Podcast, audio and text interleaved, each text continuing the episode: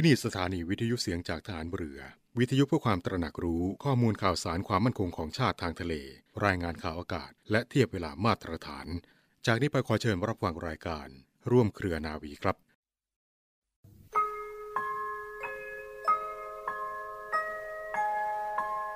เราจะสืบสาร รักษาและต่อยอด และคลองแผ่นดินโดยธรรม เพื่อประโยชน์สุขแห่งอาณาราษฎรตลอดไป ระปฐมบรมราชองค์การ พระบาทสมเด็จพระวชิรเกล้าเจ้าอยู่หัว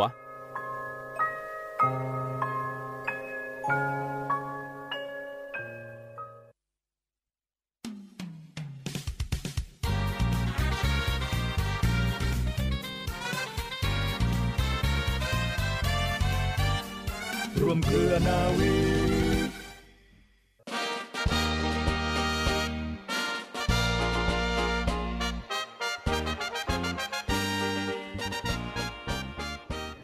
เริ่มต้นกันแล้วเช่นเคยนะคะ กับรายการร่วมเครือนาวีค่ะ ดิฉันนะคะ มาแล้วค่ะเที่ยงกว่าๆนิดนึงนะคะนาวเอกหญิงชมพรวันเพ็ญมาพร้อมกับเรือโทจรันแสงเสียงฟ้าค่ะ ร่วมกันดำเนินรายการนะคะนำเนื้อหาดีๆ เรื่องราวดีๆ มาฝากคุณในช่วงกลางวันแบบนี้เสมอค่ะเชื่อแน่ว่าหลายท่านอาจจะกำลังขับรถออกไปข้างนอก หรือว่าบางท่านอาจจะอยู่กับบ้าน แต่เด่นว่าอยู่บ้านดีกว่านะคะยิ่งช่วงนี้สังเกตได้เลยนะคะว่าเรื่องของโควิดและลอกสามนี่เราต้องระมัดระวังตัวมากๆ พอสมควร ยิ่งถ้าใครยังไม่ได้ฉีดวัคซีนก็ต้องระมัดระวังมากยิ่งขึ้นนะคะแต่ว่าใครที่ฉีดวัคซีนแล้วก็อย่าประมาทไม่ได้นะคะ การที่คุณฉีดวัคซีนแล้วเนี่ยไม่ใช่ว่าจะไม่ติดนะคะ เพียงแต่ว่าทำให้ลดอาการที่จะเป็นมากก็เป็นน้อยลง ยังไงก็แล้วแต่ค่ะ หยุดเชื้อเพื่อชาติอยู่บ้านปลอดภัยที่สุดนะคะ แต่ถ้ามีความจำเป็นจริง ๆ ก็ต้องไปก็ไปค่ะ แต่ว่าเตรียมตัวให้พร้อมนะคะแมสนี่ต้องมีติดเอาไว้ตลอดเวลา ไปก็ต้องใส่แมสเพราะเดี๋ยวนี้ถ้าไม่ใส่แมสก็ต้องมีการปรับเสียค่าปรับด้วยนะคะแอลกอฮอล์พกติดมือเอาไว้เลยค่ะขวดเล็กๆนะคะ ติดเอาไว้เวลาไปไหนมาไหนจับนู่นจับนี่ฉีดเลยค่ะ ฉีดตลอดเวลาไม่ต้องกลัวไม่ต้องอายใครนะคะ เพื่อตัวคุณเอง เพื่อคนที่คุณรัก เพื่อสังคมและก็เพื่อประเทศชาติด้วย นะคะและที่ดีที่สุดนะคะอย่าไปในที่ที่มีชุมชนเยอะๆ พยายามหลีกเลี่ยงค่ะ ถ้าจำเป็นจริงๆ ก็รีบไปรีบกลับดีกว่านะคะรายการของเราตรงนี้ห่วงใยเป็นเพื่อนกับคุณทุกคนที่ฟังรายการนี้อยู่ค่ะ และแน่นอนนะคะ อะไรก็ตามตรงนี้เราจะมีเรื่องราวดีมาฝากเหมือนเดิม ใครที่เพิ่งจะหมุนคลื่นมาเจอนะคะ ช่วงต้นรายการของเราก็จะมีการนำคำพ่อสอน ซึ่งเป็นคำพ่อสอนของในหลวงรัชกาลที่9นะคะ เป็นเขาเรียกว่าประมวลพระบรมโชวาท แล้วก็พระราชดำรัสของพระองค์ท่าน เกี่ยวกับความสุขค่ะ ความสุขในการดำเนินชีวิตนะคะถ้าฟังแล้วแล้วก็นำไปปฏิบัติ คุณจะมีความสุขในการดำเนินชีวิตอย่างแน่นอนค่ะ และในช่วงกลางรายการนะคะ เกริ่นไว้ให้รู้ก่อนนะคะ ว่าวันนี้พลาดไม่ได้นะคะสำหรับคนที่จะเรียกได้ว่าใกล้วัยเกษียณนี่ก็ใกล้ตัวแล้วใช่ไหมคะโดยเฉพาะพนักงานเอกชนนะคะ วันนี้จะนำเรื่องราว 6 แหล่งที่พึ่งยามเกษียณของพนักงานเอกชน ที่ควรจะต้องรู้มาฝากกันในช่วงกลางรายการของร่วมเครือนาวีค่ะ และก็ช่วงท้ายเช่นเคยค่ะเป็นช่วงของข่าวประชาสัมพันธ์เหมือนเดิมพร้อมทั้งตบท้ายด้วยคำคมคำคมสำหรับวันนี้จะเป็นอะไรนั้น คุณพลาดไม่ได้นะคะ เดี๋ยวติดตามในช่วงท้ายรายการค่ะ ช่วงต้นรายการนะคะขอนำเสนอคำพ่อสอน ประมวลพระบรมโชวาทแล้วก็พระราชดำรัสของพระองค์ท่าน ในหลวงรัชกาลที่9นะคะ พระบาทสมเด็จพระบรมชนกาธิเบศรมหาภูมิพล อดุลยเดชมหาราช บรมนาถบพิตรค่ะ ศาสนานั้นเป็นสิ่งที่ทราบกันอยู่แล้วว่าต้องมี และถึงว่าศาสนามีความหมายได้หลายอย่าง ก็ไม่จำเป็นที่จะต้องเป็นศาสนาที่มีชื่อ หรือที่ต้องเคร่งครัดตามแนวทางการสั่งสอนอย่างหนึ่งอย่างใด เป็นแต่ต้องมีแนวความคิดที่แน่วแน่ที่ดี และไม่เบียดเบียนอย่างนี้ ก็ถือเป็นศาสนาได้ทั้งนั้น ในเมืองไทยนี้ ใครจะถือปฏิบัติตามศาสนาใดก็ได้ทั้งนั้น เคยชี้แจงอยู่เสมอว่า เมืองไทยนี้ที่อยู่ได้ก็เพราะไม่มีการกีดกันว่า คนโน้นศาสนาโน้น คนนี้ศาสนานี้ แต่ว่าเป็นที่ทราบกันดีว่า ทุกคนปฏิบัติศาสกิจของตน ด้วยความมุ่งดีหวังดี ตั้งใจที่จะให้เกิดประโยชน์ตน และประโยชน์ส่วนรวม ศาสนาทุกศาสนาจึงใช้ได้ทั้งนั้น ขอแต่เพียงอย่าให้เบียดเบียนซึ่งกันและกัน พระราชดำรัสของพระบาทสมเด็จพระบรมชนกาธิเบศรมหาภูมิพล อดุลยเดชมหาราช บรมนาถบพิตรพระราชทานแก่ผู้แทนองค์การศาสนา และผู้แทนสถาบันการศึกษาต่างๆ ที่เข้าเฝ้า ถวายพระพรชัยมงคล เนื่องในการเฉลิมพระชนมพรรษา ณ ศาลาพกาพิรม วันพฤหัสบดีที่ 4 ธันวาคม พุทธศักราช 2512 เรื่องศาสนานี้จะเป็นศาสนาใด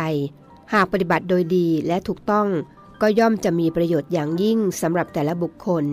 และเป็นประโยชน์สำหรับส่วนรวมด้วย เพราะว่าบุคคลที่มีความคิดดีทำดี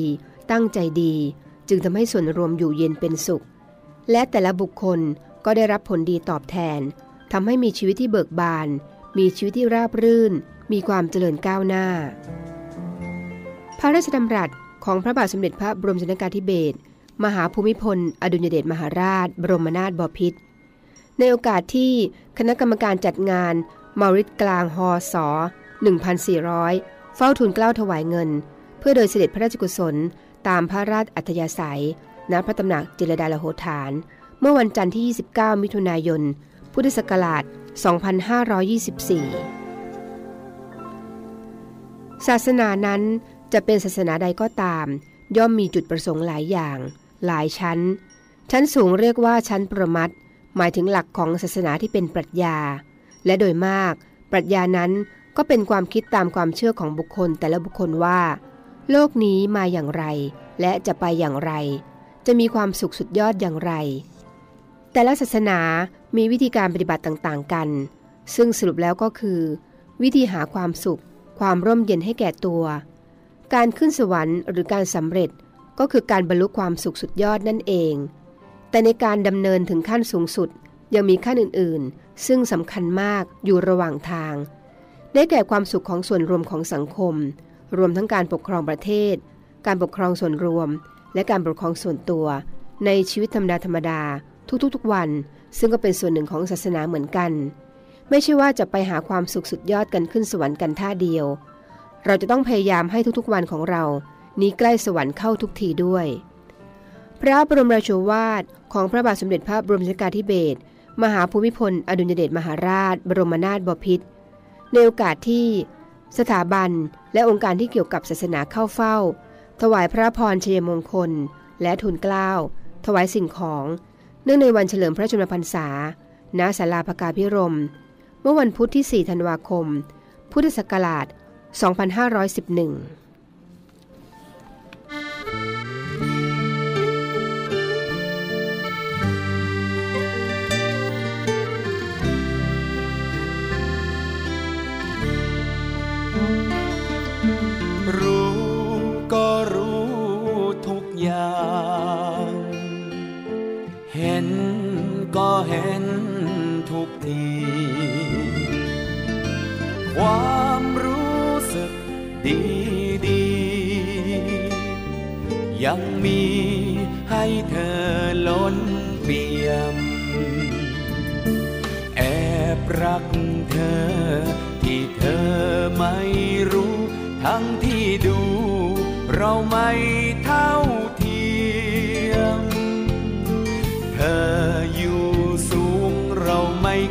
วรคู่เคียง เป็นเพียงยามเฝ้าหัวใจ อยากเป็นให้มากกว่านี้ อยากเป็นคนที่เธอต้องการ อยากเป็นให้มากกว่านั้น เป็นคนสำคัญ คอยดู ใจ อยากอยู่ในใจของเธอ แต่ฉันเข้าไปไม่ได้ เฝ้าอยู่นอกใจ ยิ่งคิดมากไป หัวใจยิ่งช้ำ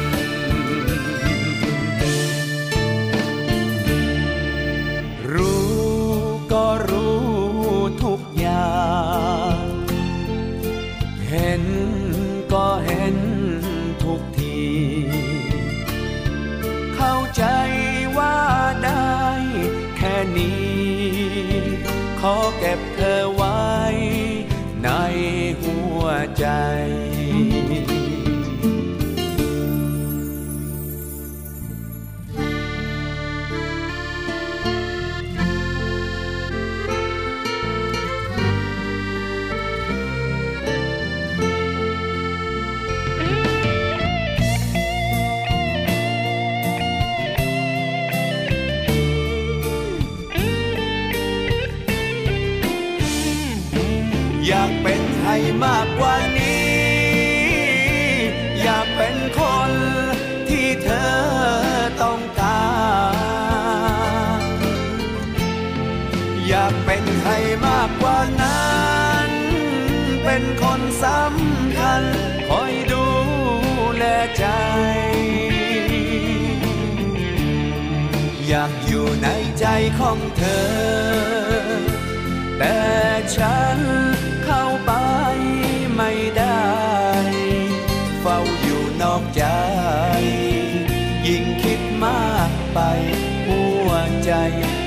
ช้ำเฝ้าอยู่นอกใจ ยิ่งคิดมากไป หัวใจยิ่งช้ำ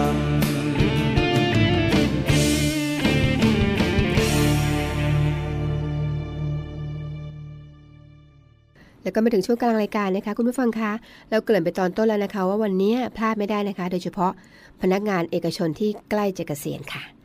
เร็วนะคะ เวลาผ่านไปเร็วมากเลยนะคะ คนเราก็ต้องเกษียณอายุเป็นการพักผ่อนบ้างนะคะหลังจากที่ต้องทำงานเหนื่อยๆกันมา จะได้ด้วยว่าแหมค่อนชีวิตแล้วนะคะ ตรงนี้เป็นสิ่งที่คุณจะต้องรู้ไว้ค่ะ โดยเฉพาะพนักงานพนักงานเอกชนนะคะหกแหล่งที่พึ่งยามเกษียณของพนักงานเอกชนที่ต้องรู้ นั่นคือเขาเรียกว่ามนุษย์เงินเดือนนะคะควรจะทราบสิทธิ์ของตัวเองนะคะว่าในยามที่เกษียณเนี่ยเราพึงจะมีสิทธิ์อะไรบ้าง เพื่อจะได้ทราบแล้วก็วางเป้าหมายในการออมเพิ่มเติมสำหรับเกษียณของตนเอง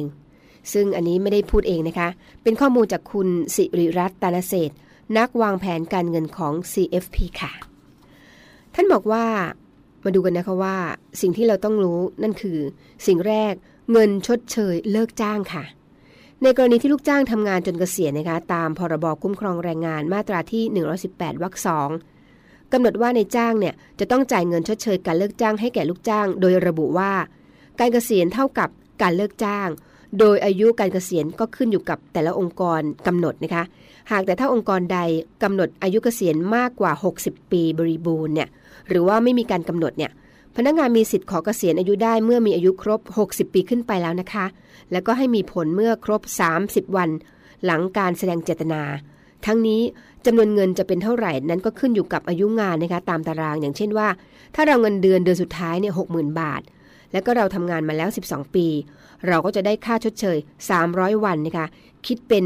จำนวนเงินก็ประมาณ 10 เดือนของเงินเดือนเดือนสุดท้าย ท้ายสุดนะคะคือ 6 0 0 0 0 0บาทนั่นเองค่ะ ข้อ 2 นะคะ เงินบำเหน็จบำนาญจากกองทุนประกันสังคม หรือว่าเงินออมชราภาพนั่นเองค่ะในทุกๆเดือนนะคะเวลาที่เราได้รับเงินเดือนเนี่ยจะมีเงินที่ถูกหักออกไปสำหรับ จ่ายกองทุนประกันสังคม นอกจากสวัสดิการสุขภาพต่างๆ ที่ได้รับในยามเกษียณนะคะผู้ประกันตนที่จ่ายเงินสมทบมาแล้วไม่น้อยกว่า 180 เดือนเนี่ยเมื่อครบอายุ 55 ปี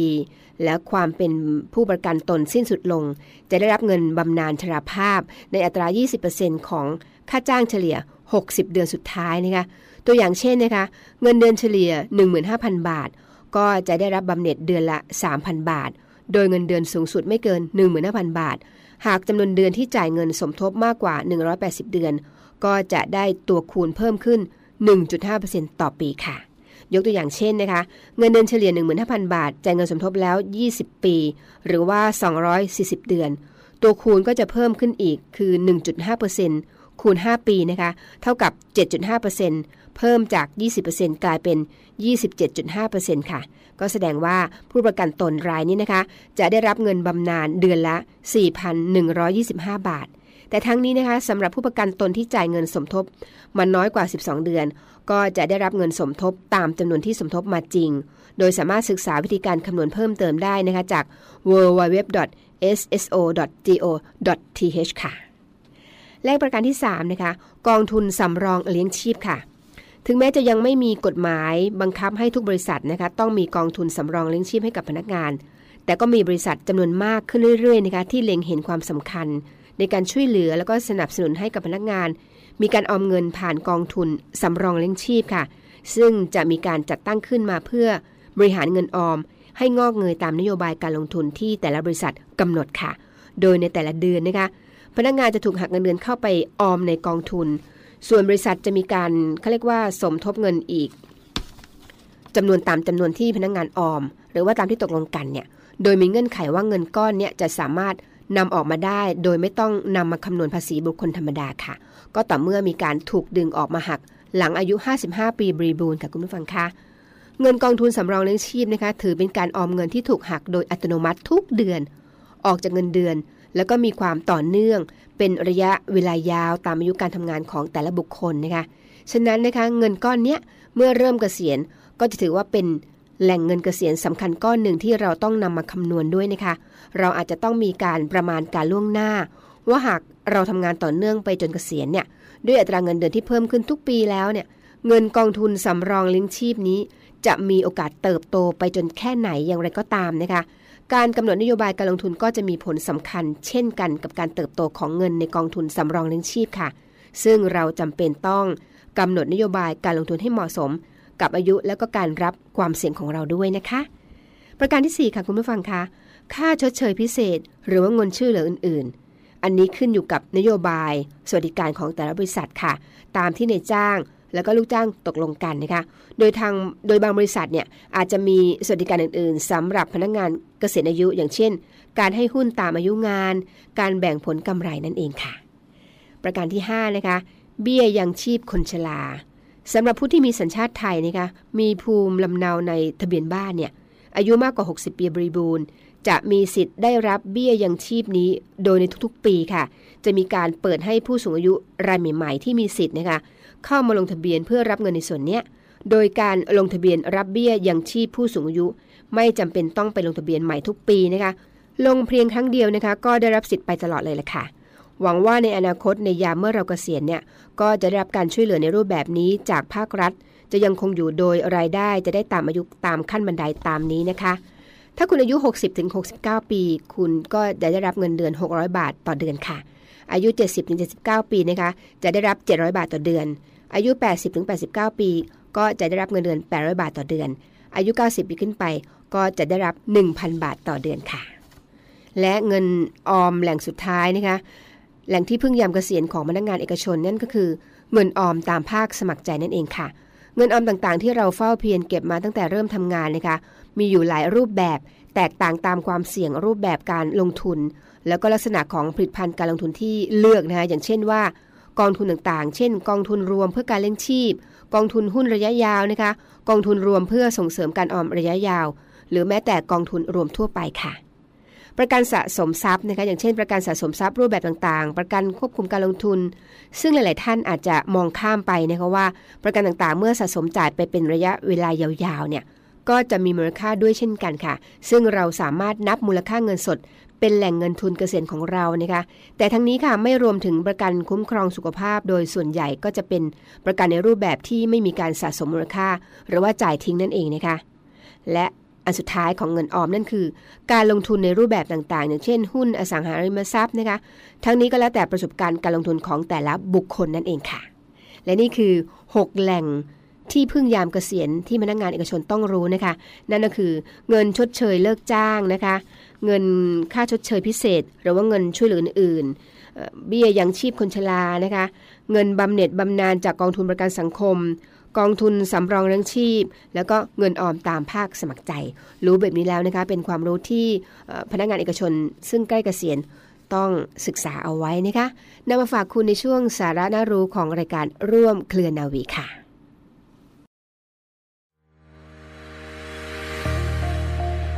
พลังสามัคคี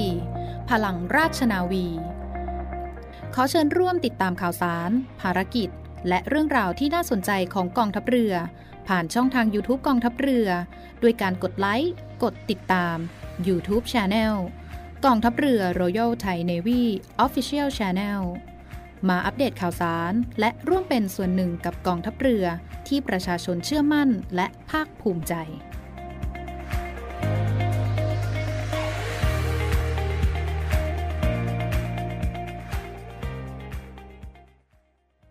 แล้วก็มาถึงช่วงท้ายรายการนะคะเร็วนะคะเวลาผ่านไปแป๊บเดียวนะคะใกล้จะหมดเวลาอีกแล้วล่ะค่ะ เราพบกันตั้งแต่เที่ยง 5 นาทีโดยประมาณ ประมาณ 25 นาทีนะคะที่เรานำเสนอเรื่องดีๆ ฝากคุณเสมอค่ะ ช่วงท้ายก็จะเป็นช่วงของข่าวประสัมพันธ์กันนะคะ คุณผู้ฟังคะที่ผ่านมานะคะพลเรือเอกชาติชายศรีวรขาน ผู้บัญชาการฐานเรือได้เป็นประธานในพิธีเปิดกิจกรรม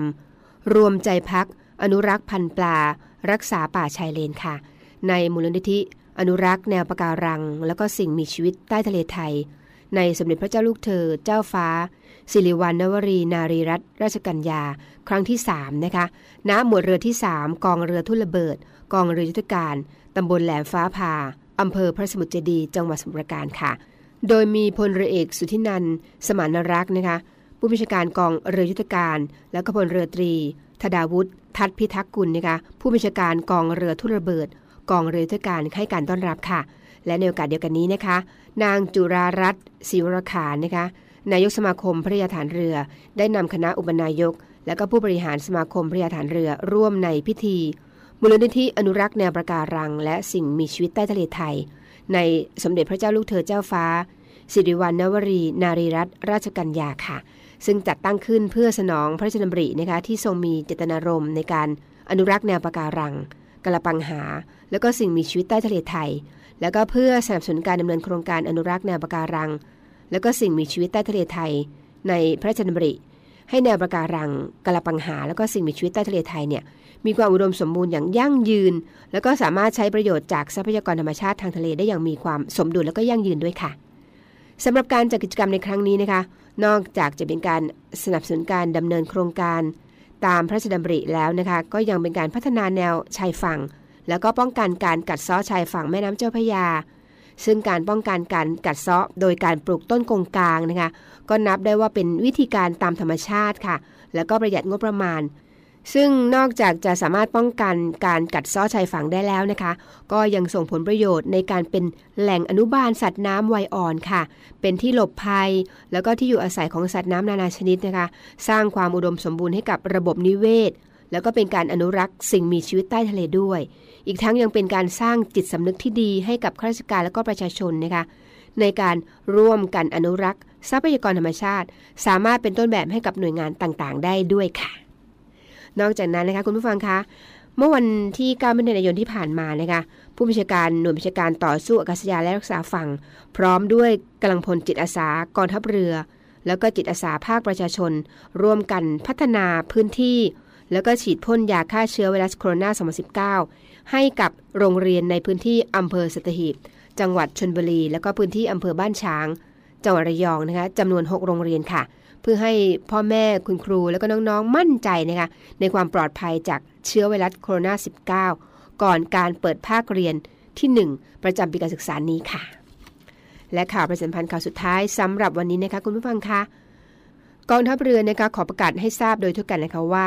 จ่าเอกอริยะน้อยมีนะคะเป็นผู้ประกอบคุณงามความดี สมควรได้รับการยกย่องชมเชย แล้วก็ยึดถือเป็นแบบอย่างที่ดีต่อไป ซึ่งท่านผู้บัญชาการทหารเรือได้เป็นประธาน ในพิธีมอบประกาศกิตติคุณแก่เขานะคะพยาบาลแผนกพระธิการ เรือหลวงท่าดินแดง หมวดเรือที่2กองทุ่นระเบิด กองรือยุทการที่ได้ให้การช่วยเหลือหญิงค่ะ ถูกชิงทรัพย์ได้รับบาดเจ็บบนสะพานลอย หน้าโรงพยาบาลสมเด็จพระปิ่นเกล้ากรมแพทย์ทหารเรือ จนได้รับความปลอดภัยทั้งร่างกายและทรัพย์สินค่ะ คุณผู้ฟังคะรายการเราก็มาถึงช่วงสุดท้ายแล้วนะคะ เวลาหมดหมดเวลาค่ะ แต่เราต้องกลับมาพบกันใหม่ในวันพรุ่งนี้นะคะ ดิฉันนาวเอกหญิงชมาพรวันเพ็ญพร้อมทั้งเรือโทจรันแสงเสียงฟ้าคงต้องไปแล้วล่ะค่ะ ก่อนไปนะคะทิ้งท้ายเช่นเคยนะคะ เรามีคำคมมาฝากเหมือนเดิม และคำคมสำหรับวันนี้ค่ะ ล้มหรือลุก อย่าไปทุกข์กับชีวิต ถูกหรือผิด อย่าไปคิดหนีปัญหา ดีหรือแย่อย่าไปแคร์คนนินทา ชมหรือด่า อย่าไปรับให้กลับคืนสำหรับวันนี้ สวัสดีค่ะ